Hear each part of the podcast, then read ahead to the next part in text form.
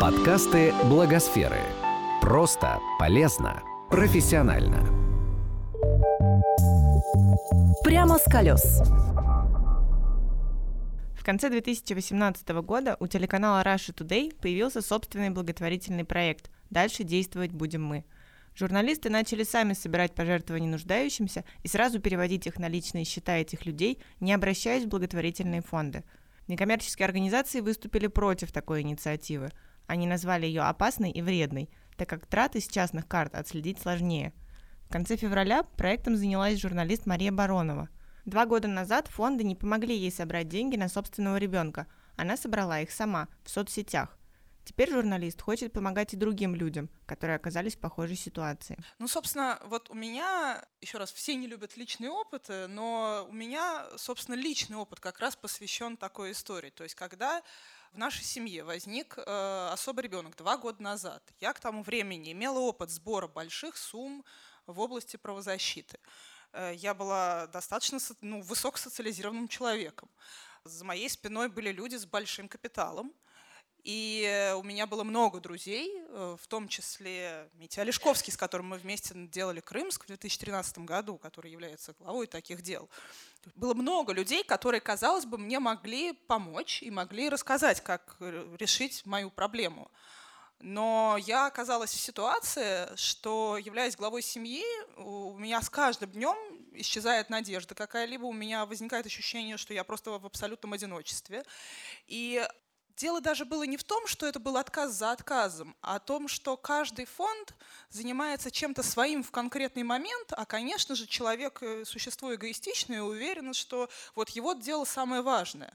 Но за год вот этих отказов у меня исчезло вообще. Ну, единственная была проблема, конечно же, как и большинство людей, последнее, что я хотела, это рассказывать публично о своей истории, потому что всем, у всех это жуткая фобия по-прежнему. И я уверена, что даже люди, которые занимаются фондами, они всегда уверены, что ну, с ними такое не произойдет.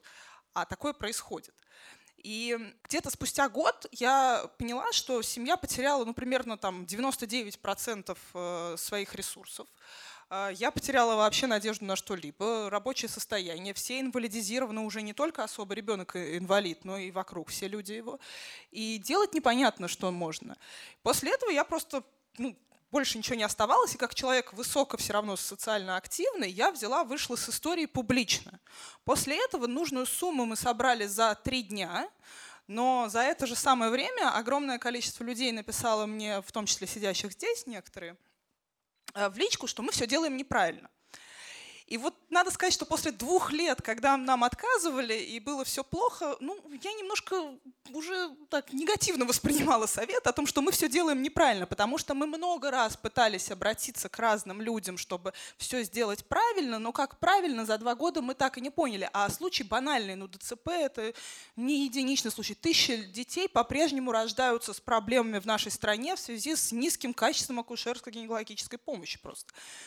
И вот, собственно, из этого опыта я выяснила, что, к сожалению, я была всегда уверена, что должна быть институциональная уже помощь. Я тоже слышала от своих друзей, как важно, чтобы все было на, исключительно на юрлиц. Я искала эти счета юрлиц, я не смогла найти счета юрлиц, которые мне бы помогли собирать.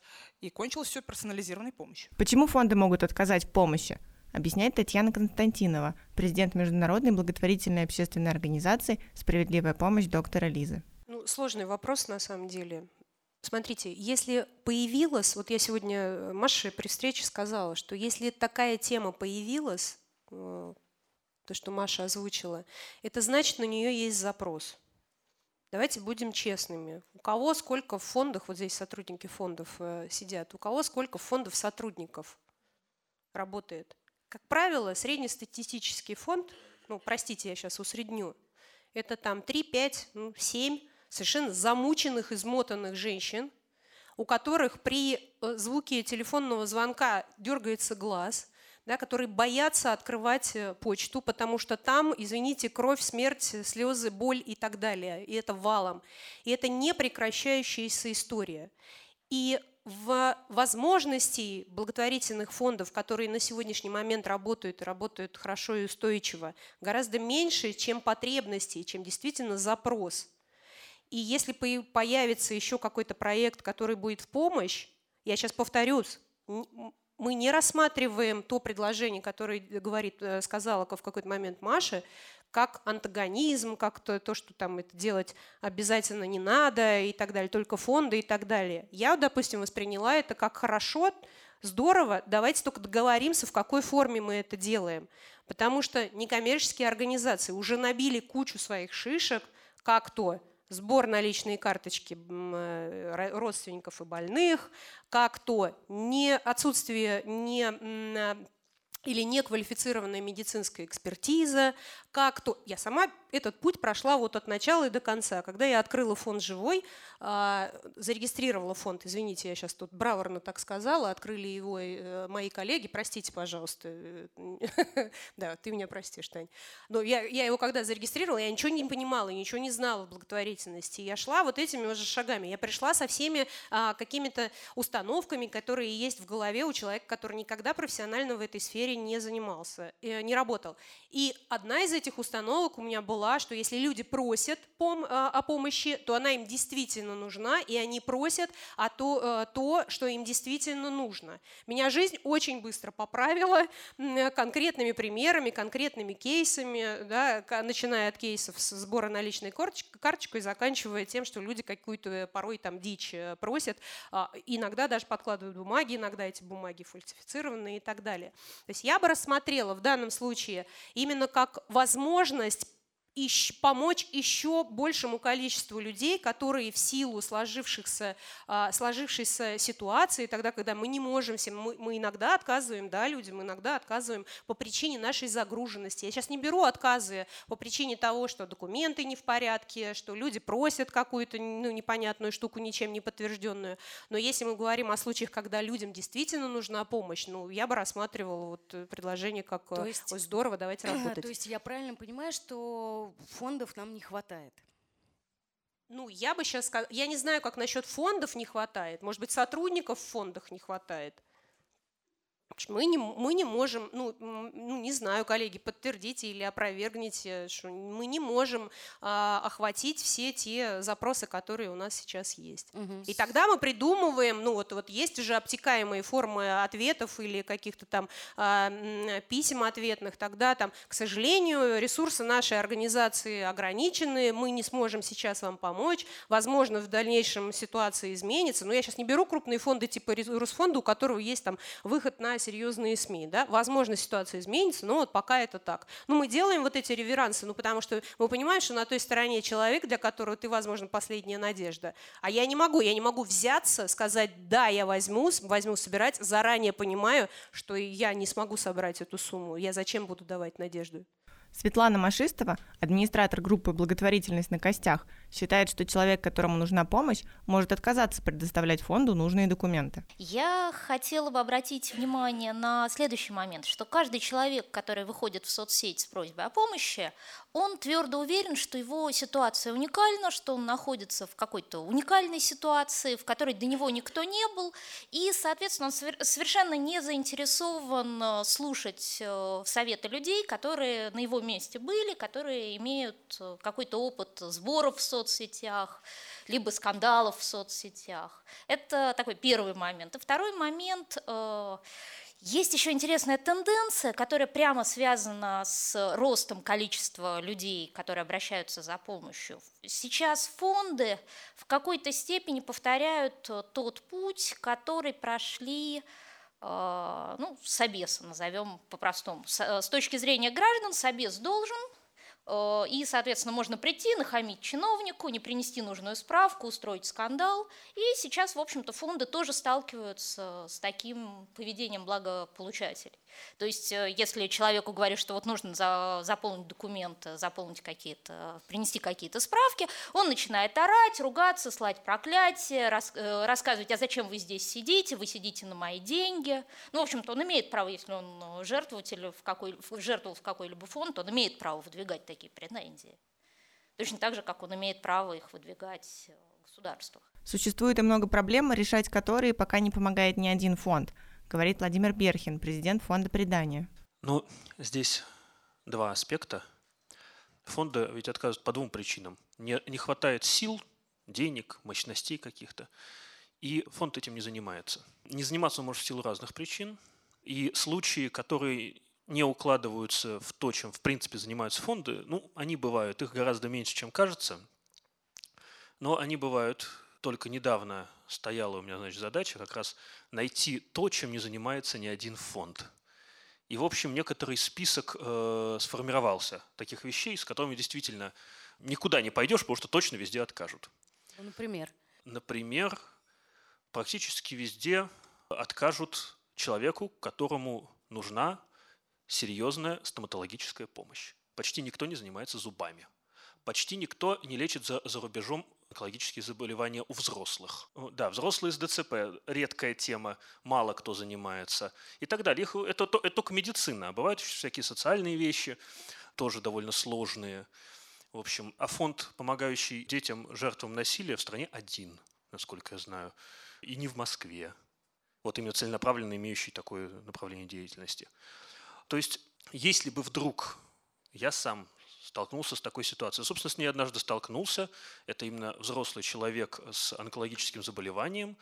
Здесь ее лечили, значит, она такая простая женщина, и, э, в общем, она как простая советская женщина пошла в поликлинику. В общем, там ее лечили прогреваниями, потом лечили отсасыванием жидкости, говоря, что это гематома.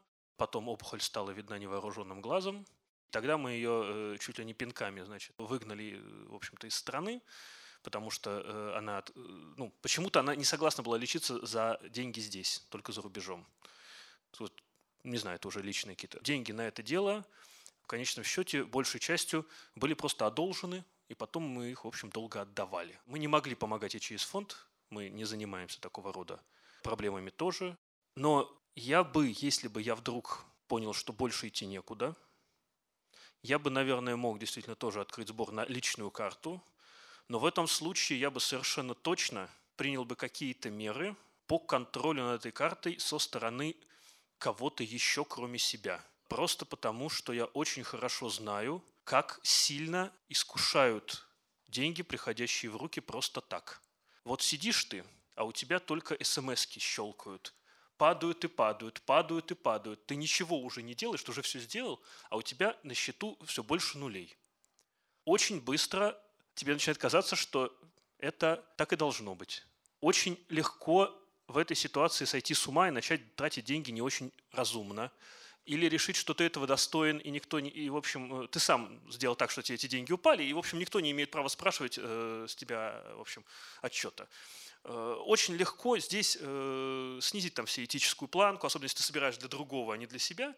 В общем, сразу я делаю такое хорошее дело, что, в общем, все эти люди не, не имеют права меня спрашивать. В общем, если бы я вынужден был вот подобное, значит, э, все-таки обратиться к сбору на личную карту, я бы, несомненно, принял какие-то меры против э, тех искушений, которые бы у меня в этой ситуации ну, неизбежно бы возникли, потому что я человек, и я очень хорошо знаком с собственной моральной слабостью. То есть я так понимаю, что выходом в этой ситуации могла бы быть что-то вроде независимого аудитора, которого ты можешь привлечь, который бы надзирал за тем, как эти деньги к тебе там капают и тратятся ну, и так далее. Лично для меня, несомненно, э, да. Светлана Машистова уверена, что метод самоконтроля применим только по отношению к людям, работающим в третьем секторе. Ну, ты знаешь, вот если э, поскольку передо мной как бы сборы в соцсетях, я практически не видела истории, когда бы отказали реально все. Чаще э, речь идет а, не о том, что все отказали, а о том, что помочь уже нельзя. То есть, Хорошо, и э, все-таки, ну, а что делать? Вот, э, я, наверное, можно я сначала возражу, сразу, ну как возражу, поддержу Володю, потому что он, он так рассказывал про контроль за картами э, проникновенно. Вот, собственно говоря, это пример ситуации, когда человек в контексте и поэтому он задумывается о контроле, на том, что должен быть аудит, о том, что вот приходят смс и так далее. Простой человек, вот, ну вот обычный с улицы, он э, над этими вопросами, во-первых, не задумывается, во-вторых, для него любые вопросы по контролю затратами – это оскорбление, воспринимаются как оскорбление. Ну и в-третьих, не так страшен э, больной, как его родной. В общем-то, в, сбор, в сборах в соцсетях все то же самое, потому что э, рядом, даже если человек вменяем, если он готов слушать, готов сотрудничать, э, ну, готов вот услышать необходимость отчетов, необходимость вот, доверенного лица, рядом с ним обязательно нарисуются друзья и родственники кролика, которые будут закатывать громкие истерики, рассказывать, что им никакие отчеты не нужны, что если вот больной вместо вместо лечения поедет э, в лунопарк, все будет хорошо, и типа не считайте деньги в чужом кармане. По словам Татьяны Константиновой, если фонд отказывается помочь, нужно постараться наладить с ним личный контакт. Ну, как вы понимаете, у меня же сферического ответа в вакууме нет. У меня есть мой исключительно основанный уже на моем бэкграунде ответ. В какой-то момент, когда мне надобится, извините, такая помощь, и я понимаю, что мне все отказали, я бы поехала в какой-нибудь фонд, и поехала и попыталась бы лично вот сократить этот контакт от почты, там, телефонного звонка до личного и попросила бы помощи о том, что подскажите, а что мне делать. Вот я бы поступила так. Но это, повторюсь, что я уже сейчас это говорю с позиции человека, который руководит не первой организацией, которая понимает, как оно случается, которая имела дело с мошенниками, имела уголовное дело с мошенниками, которые в какой-то момент вошли во вкус, вот ровно как Володя говорит, и начали ребеночком спекулировать, и на ребеночка, на реально больного ребеночка начали собирать себе деньги на жизнь. Да, то есть я уже имею имею вот этот вот шлейф. Некоммерческие организации считают, что частные сборы не могут обеспечить нужный уровень экспертизы. Однако координаторы проекта «Дальше действовать будем мы» уверены, что у него большие возможности для экспертизы. Собственно, я пока вот слушала, я еще подумала вот такую вот перед своим ответом, но это в рамках ответа как раз баналь, такую мысль банальную, что мы в России постоянно за последние 20 лет очень интенсивно изобретали очень много велосипедов с квадратными колесами. При этом совершенно игнорируя тот факт, что, в общем, есть рядом с нами западное общество, у которого уже э, богатый опыт создания частных инициатив и частных институтов социальных. И, собственно, любой процесс общества, да, то, что вот он институционализируется, возникают куча разных э, акторов, которые как-то там взаимодействуют, создают свои регламенты, но всегда при такой, с одной стороны, институционализации, а с другой стороны, автоматически бюрократизации процесса, да, он будет автомат, регламент, это уже бюрократизация процесса, всегда будут оставаться люди, которые на отшибе этой ситуации. И как раз, например, на Западе есть стандартная, очень качественная процедура, когда вот такие люди выпавшие берут и на условном и безусловном кикстатере – объявляют сбор, а Kickstarter — это площадка, которая, собственно, предоставляет этот аудит и гарантирует, что если она, этот сбор мошеннический, они его тормозят, они его закрывают. Если он не мошеннический, они дальше. То есть как бы создается уже... Институт... все равно есть. Да, создается институция, тоже частная, Kickstarter, который занимается этой самой экспертизой и регулирует. Там было несколько мошеннических историй, я помню, вот так были-были. Но при этом это все-таки тоже институт, который как раз дает возможность выпавшим из ситуации. То есть он для кучи разных историй, на самом деле, Kickstarter, да, но в том числе и для таких, когда вот помогите мне, я пенсионер американский, и мне 64 года, а там 65 бесплатная, э, собственно, медицинская помощь, а в 64 человек уже старый, и ему срочно нужна помощь. Вот я несколько таких сборов видела. И собственно, это вот первый э, ответ на вопрос, что, ну, конечно же, желательно, чтобы в какой-то момент какой-нибудь хороший, активный человек, как мы все, э, решил сделать такой стартап в России. Это нам бы страшно помогло. Пока что можно на самом-то деле, я опять же подумала, пользоваться в том числе западными ресурсами. А, э, собственно, а как мы планируем? Мы, э, это такая история, в которой а, Олег Кашин очень хорошо заметил, что Арти пытается заниматься тем, что вот как Русфонд был создан много лет назад, так, опять же, на основании писем в газету вот пытаются изобрести велосипед.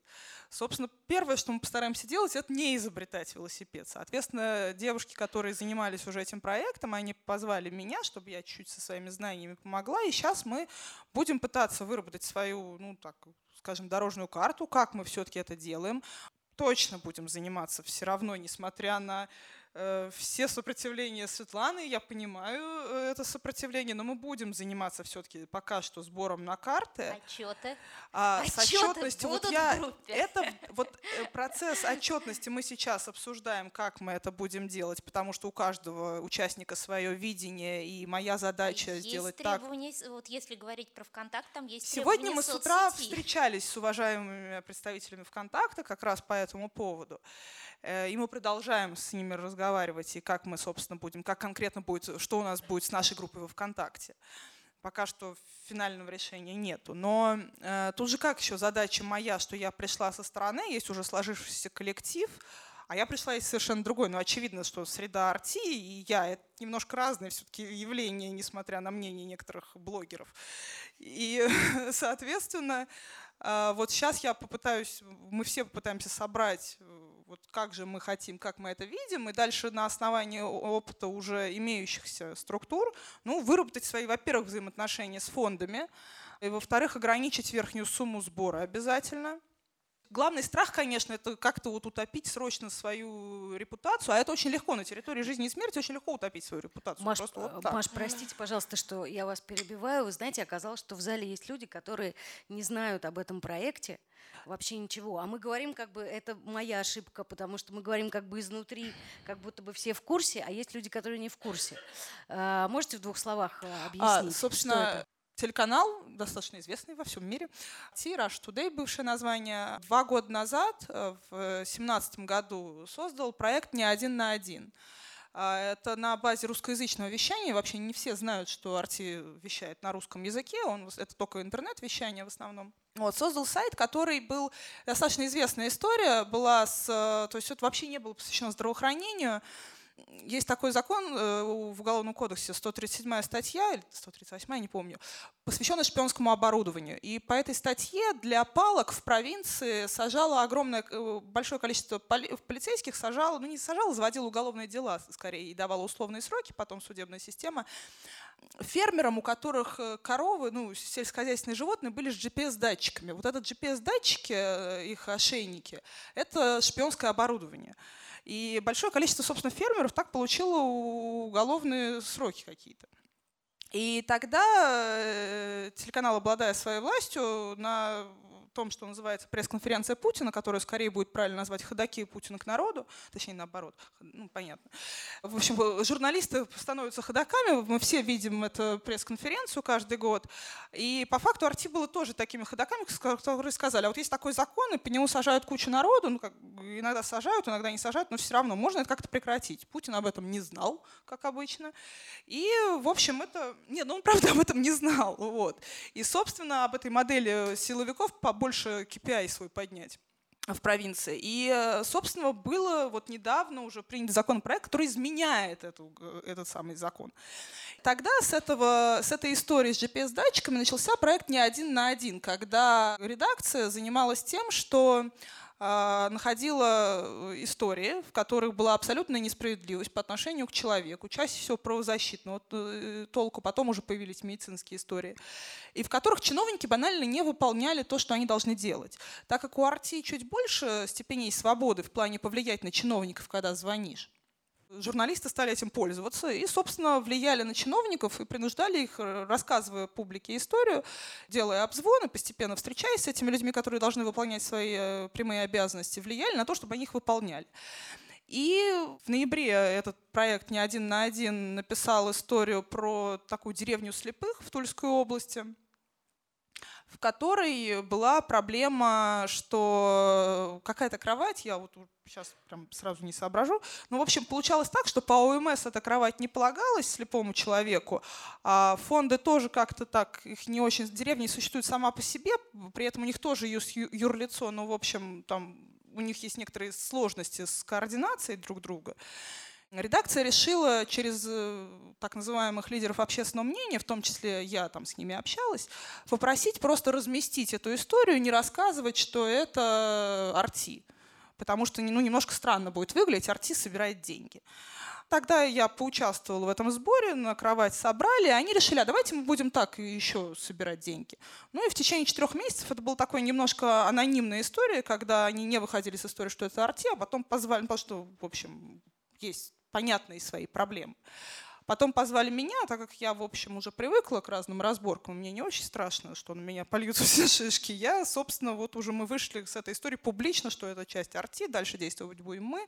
Проект, который собирает ну, да, наличные когда, счета. Когда вы, нас... объявили, когда вы объявили об этом проекте, то поднялся страшный хайп, и одна из главных э, ну, точек преткновения была в том, что непонятно, каким образом будет осуществляться экспертиза.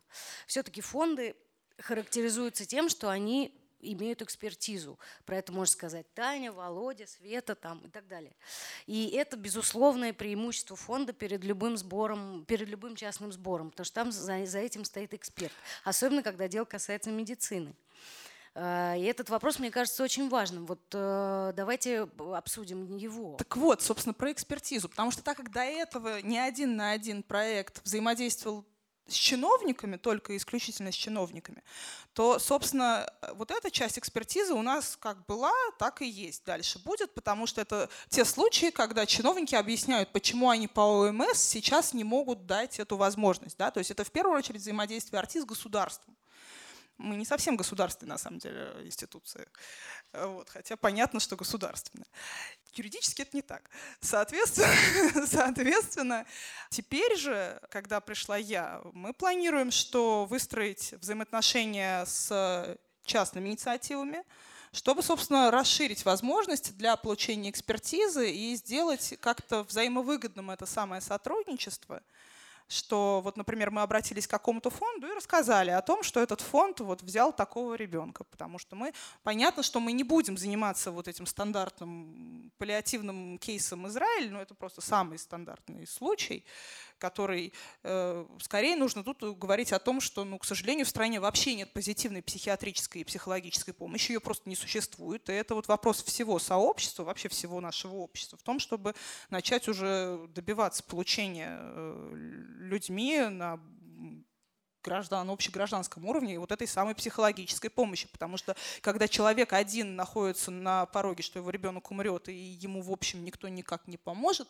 психологически, и нету никаких по-прежнему служб, есть много разговоров об этих службах, но вот так-то эффективно работать по мнению фондов, нужно найти возможности сотрудничества с проектом Russia Today. Слушайте, ну у меня мозг работает следующее я не встаю в оппозицию, когда даже если я вижу, что прорехи в, есть в некой позиции, в неком заявленном проекте, а я все время ищу, а где же мы можем посотрудничать. Мы совершенно точно можем сотрудничать с РТИ в точке, с точки зрения медицинской экспертизы. Мы совершенно точно можем сотрудничать с РТИ с точки зрения, там, а, когда там, э, я сейчас про фонды говорю, про серьезные фонды, а, когда в РТИ будут приходить какие-то э, там запросы, они будут понимать, что у них есть пул проверенных организаций, но единственное, что э, это должна быть не игра в одни ворота, что вот отправили организации и э, добавили организации работы. Я вернусь к тому, что вот так, по самый бантик работаем мы завалены, извините. Если Арти будет э, помогать каким-то СМИ-ресурсам, это будет отлично. Да? И я бы посоветовала, Маш, прости, пожалуйста, да, я тут вот, ну, несколько с этой позиции. Рассмотрите, пожалуйста, ваше желание собирать наличные карточки с точки зрения того, а какие процессы в целом вы запустите. Потому что, смотри, у тебя есть твоя личная история, да, когда ты э, там э, э, ты собирала и ты была уверена, что это будет все потрачено и все было потрачено нормально и так далее.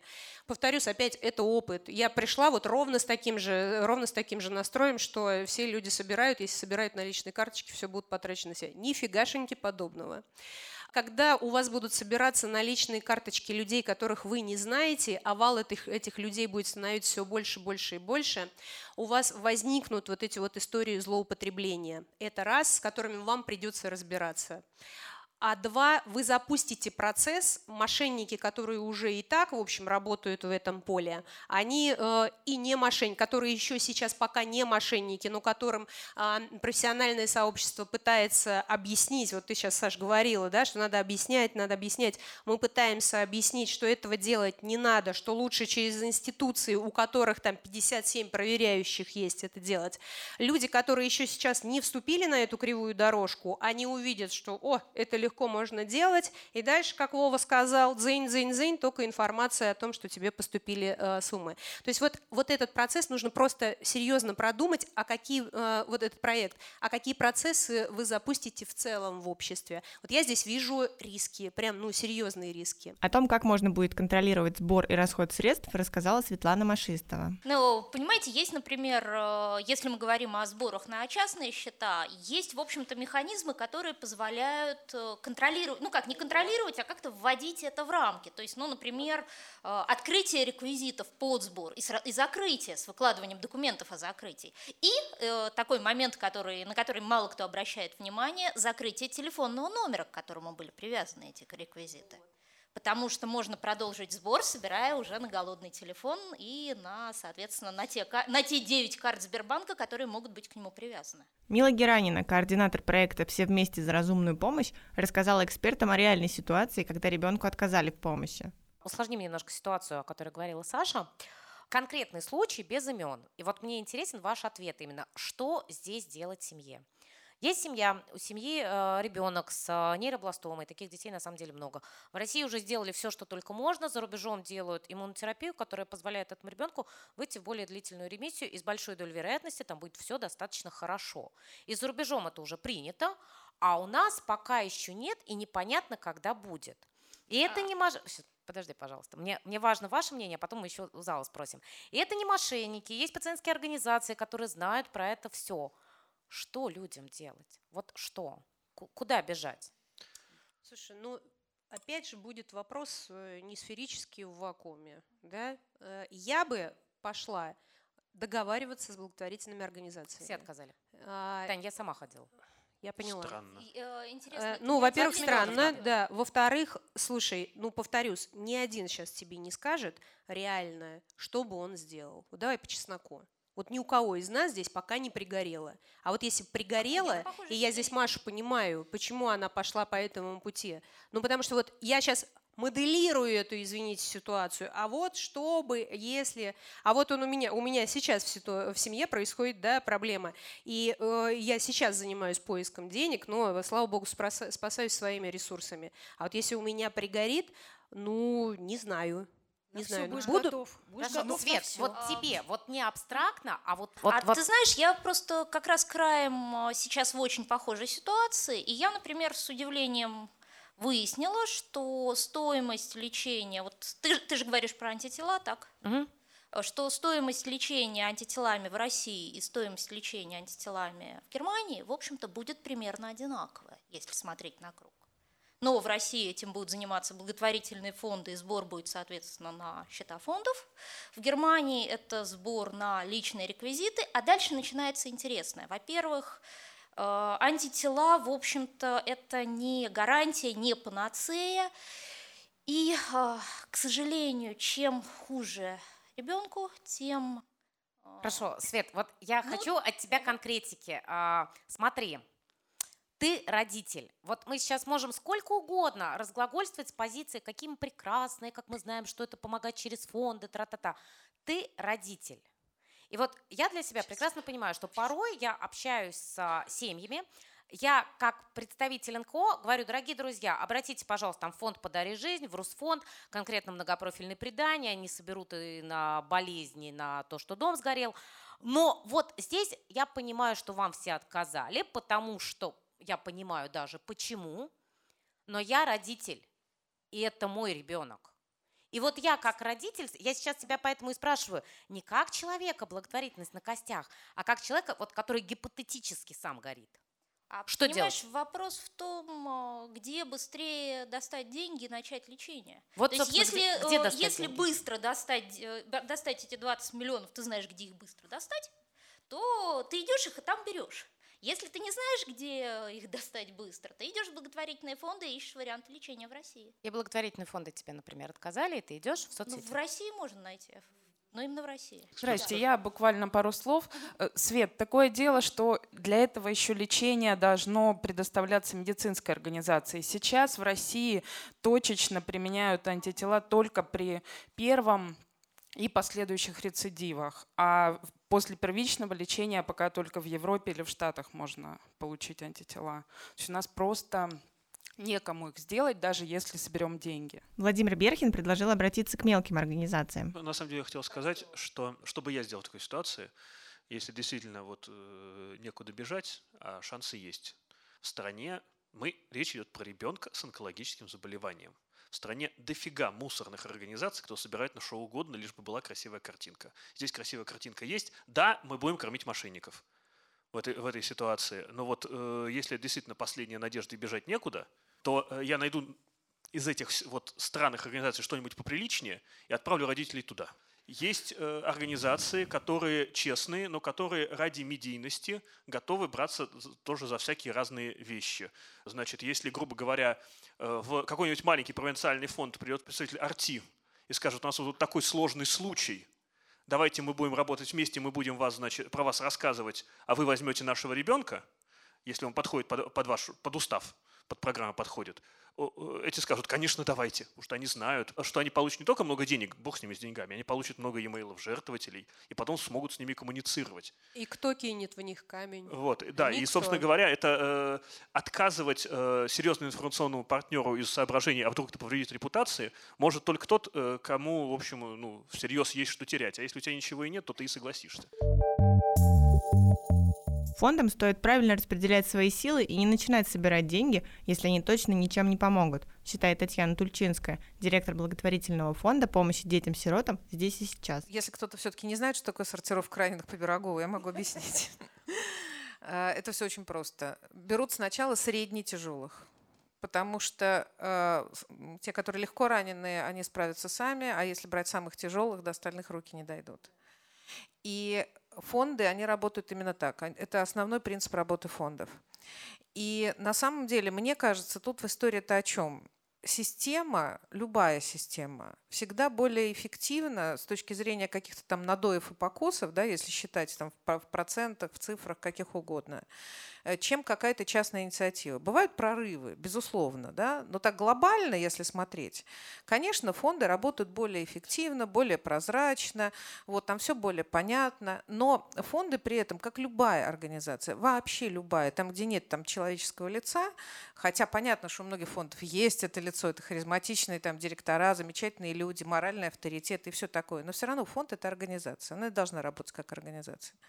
Вот, она немножко такая дуболомная, да, и какие-то индивидуальные случаи, выходящие за рамки тех или иных э, ну, каких-то стандартных более-менее историй, она не прожевывает. Они срабатывают как э, гайка, попавшая в станок, понимаете?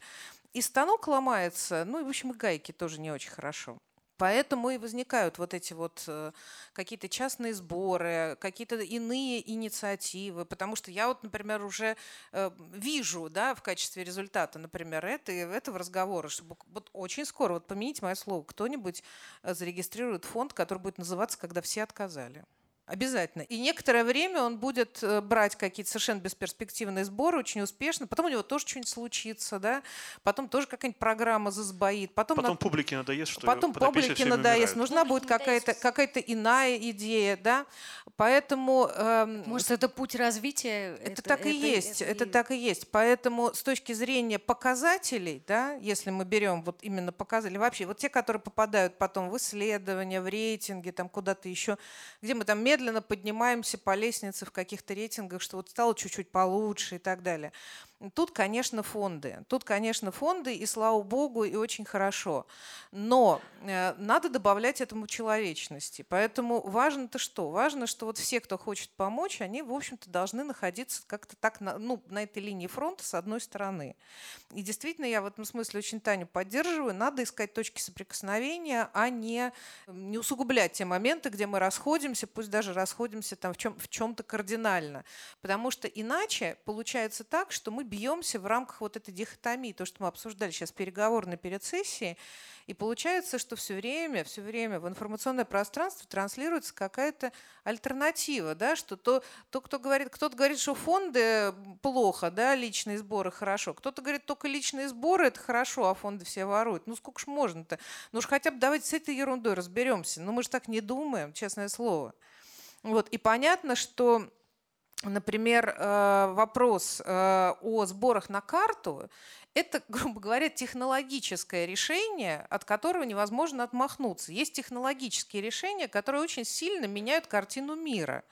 Я помню в свое время, это немножко про другое, но я все равно приведу пример, когда в свое время там на курсе истории искусства нам рассказывали, что, а вы понимаете, почему случились импрессионисты? Потому что изобрели краску в тюбиках, потому что они смогли эти тюбики с собой брать и на пленер выходить. А до этого они просто натуры всю эту красоту рисовать не могли. Мне это даже в голову не приходило.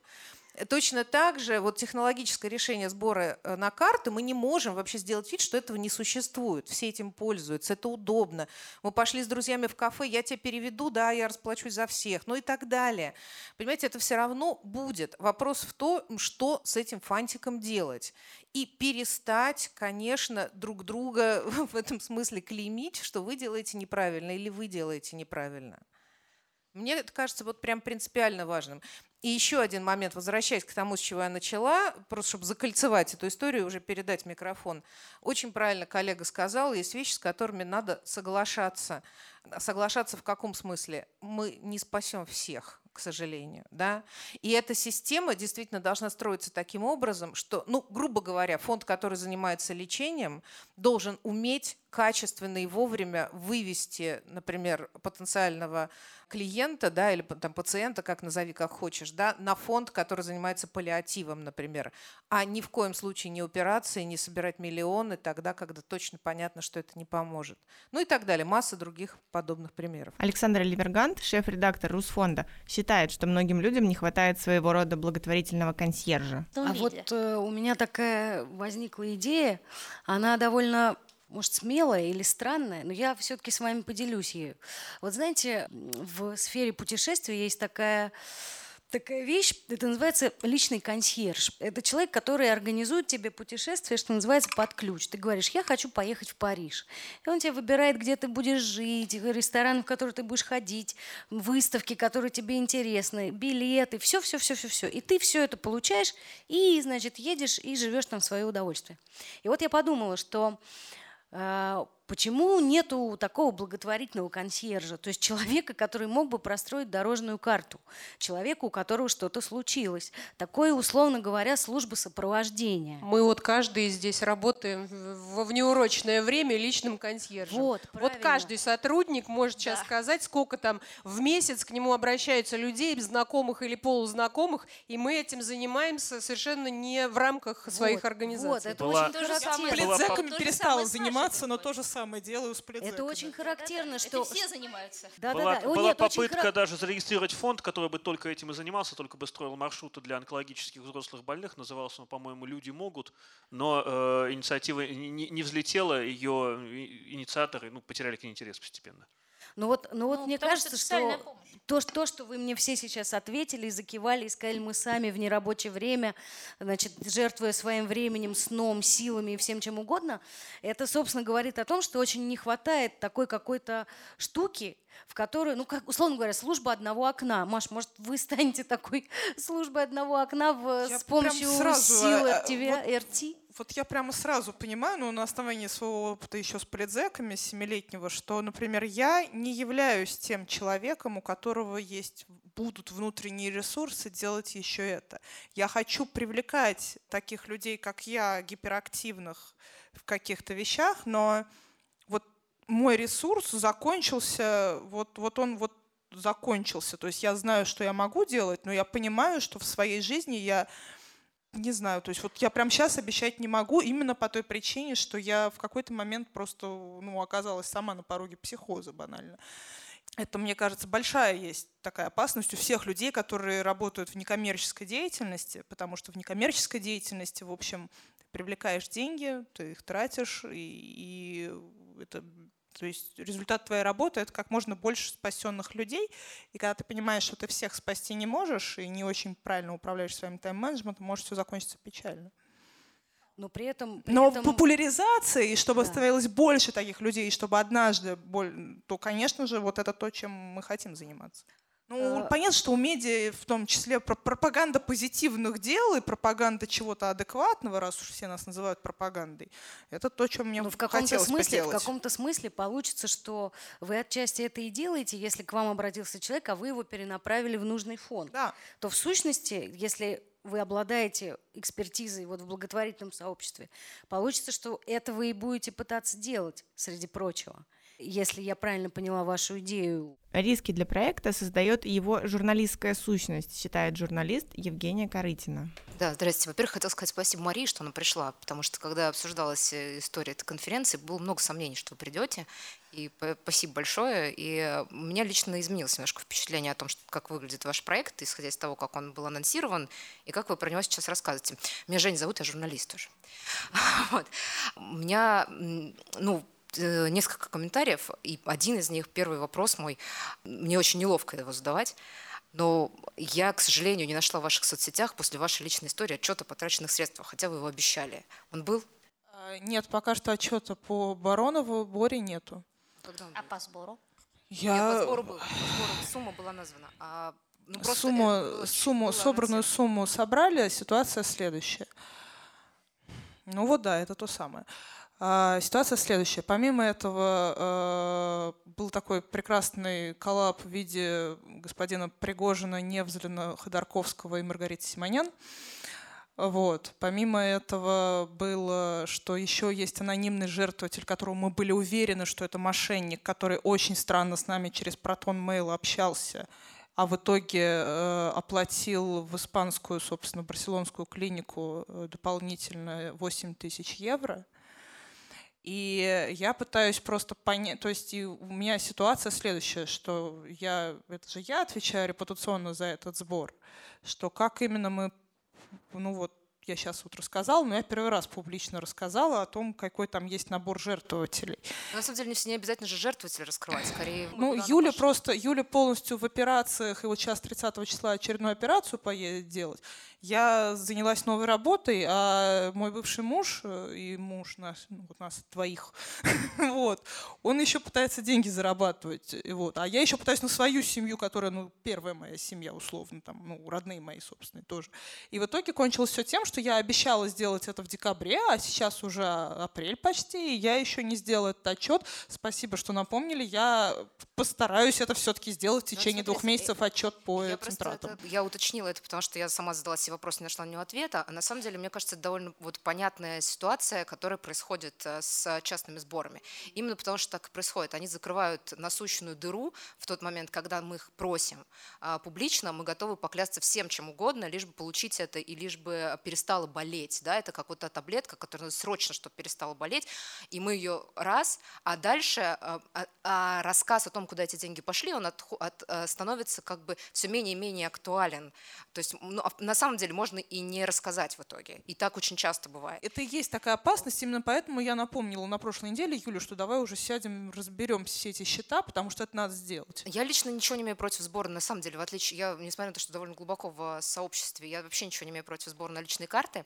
И более того, я такая внутри, у меня есть внутри в голове, у меня есть такой регистр, а, и когда я отмечаю, что кто-то из а, топов, значит, благотворительных фондов собирает наличную карту, я говорю, о-о, и он тоже так. В следующий раз запишем ему, что когда он будет возмущаться, Да, мне накинули, кстати, когда вот произошло эта новость, то мне стали присылать э, ссылки, какой-то там одна какая-то женщина, которая следит за всеми, она стала мне присылать все случаи, когда Митя Олешковский собирал вот все, кто выступил против Да, потому что, истории. потому что э, ре- реально есть такие штуки. Не, нет, там какая-то такая же Лана, но только вот... Да, смотри, что, у меня, смотри что у меня, у меня настораживает. Я на самом деле сама жертвую, перевожу деньги на личные карты в той ситуации, когда я лично знаю человека, ну это личные правила, и потом я знаю, что там, когда кто-то умер там на похороны, еще что-то, это такие э, простые алаверды, да.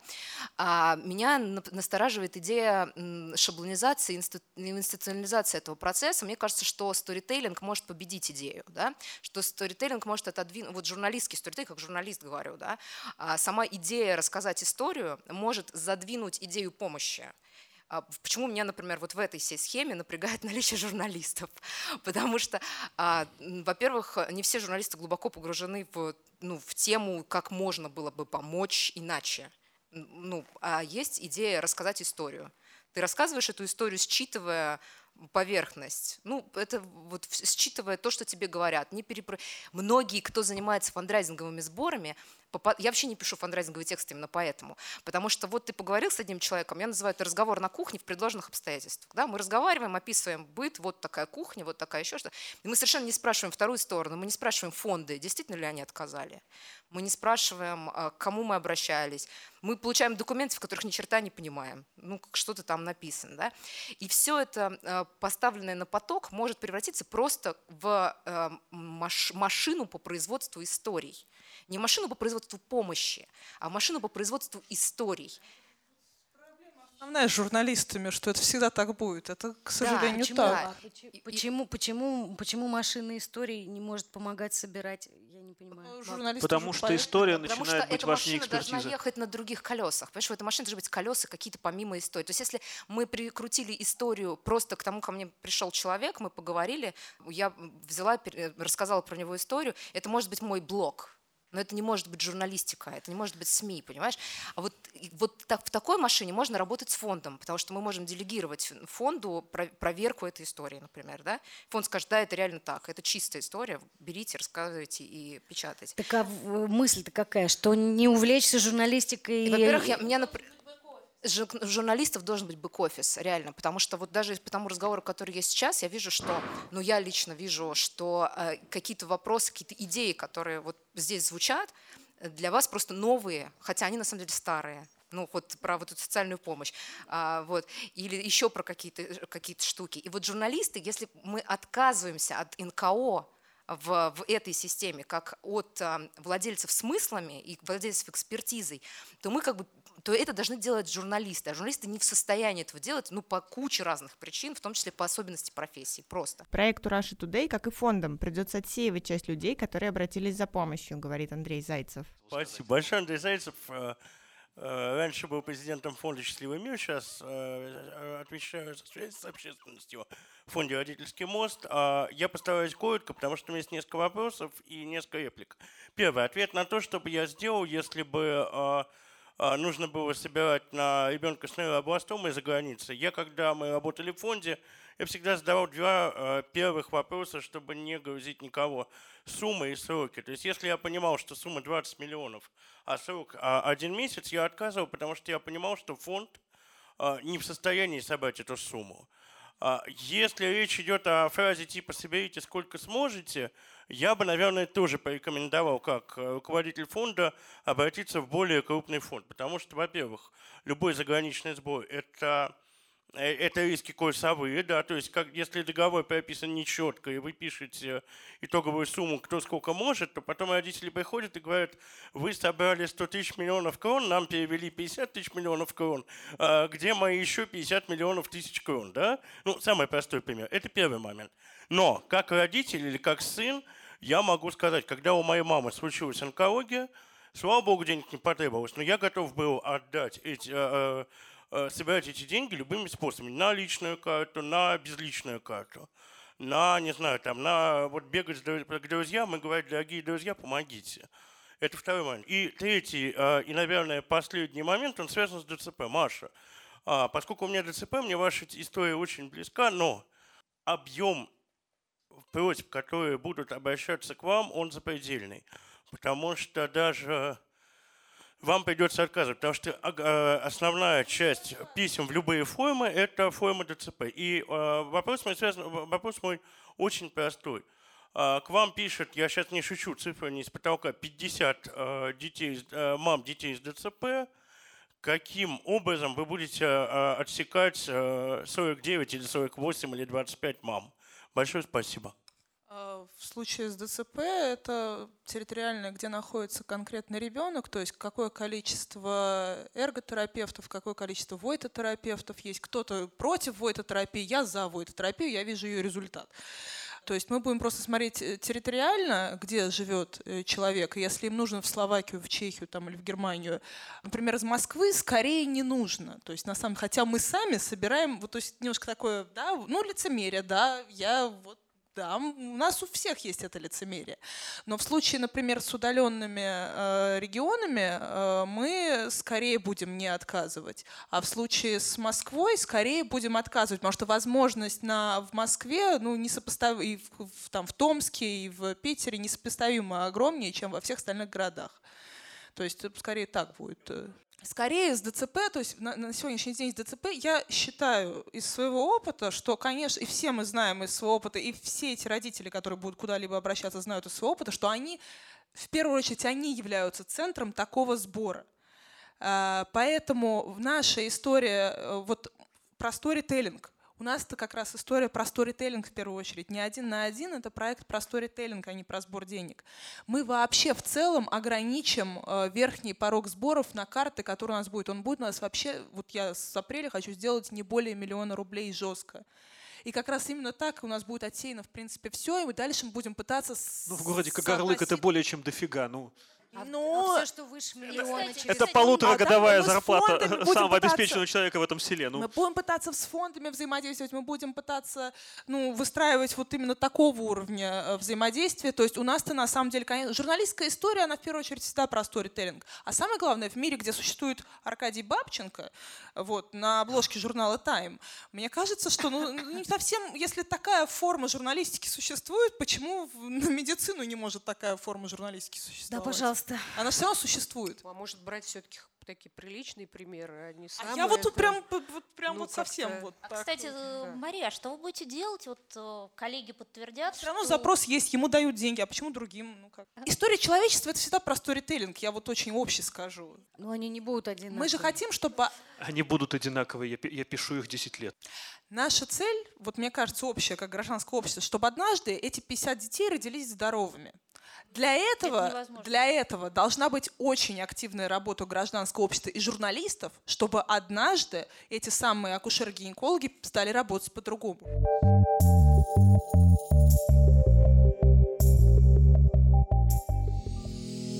Этот подкаст создан с использованием средств гранта президента Российской Федерации на развитие гражданского общества, предоставленного Фондом президентских грантов.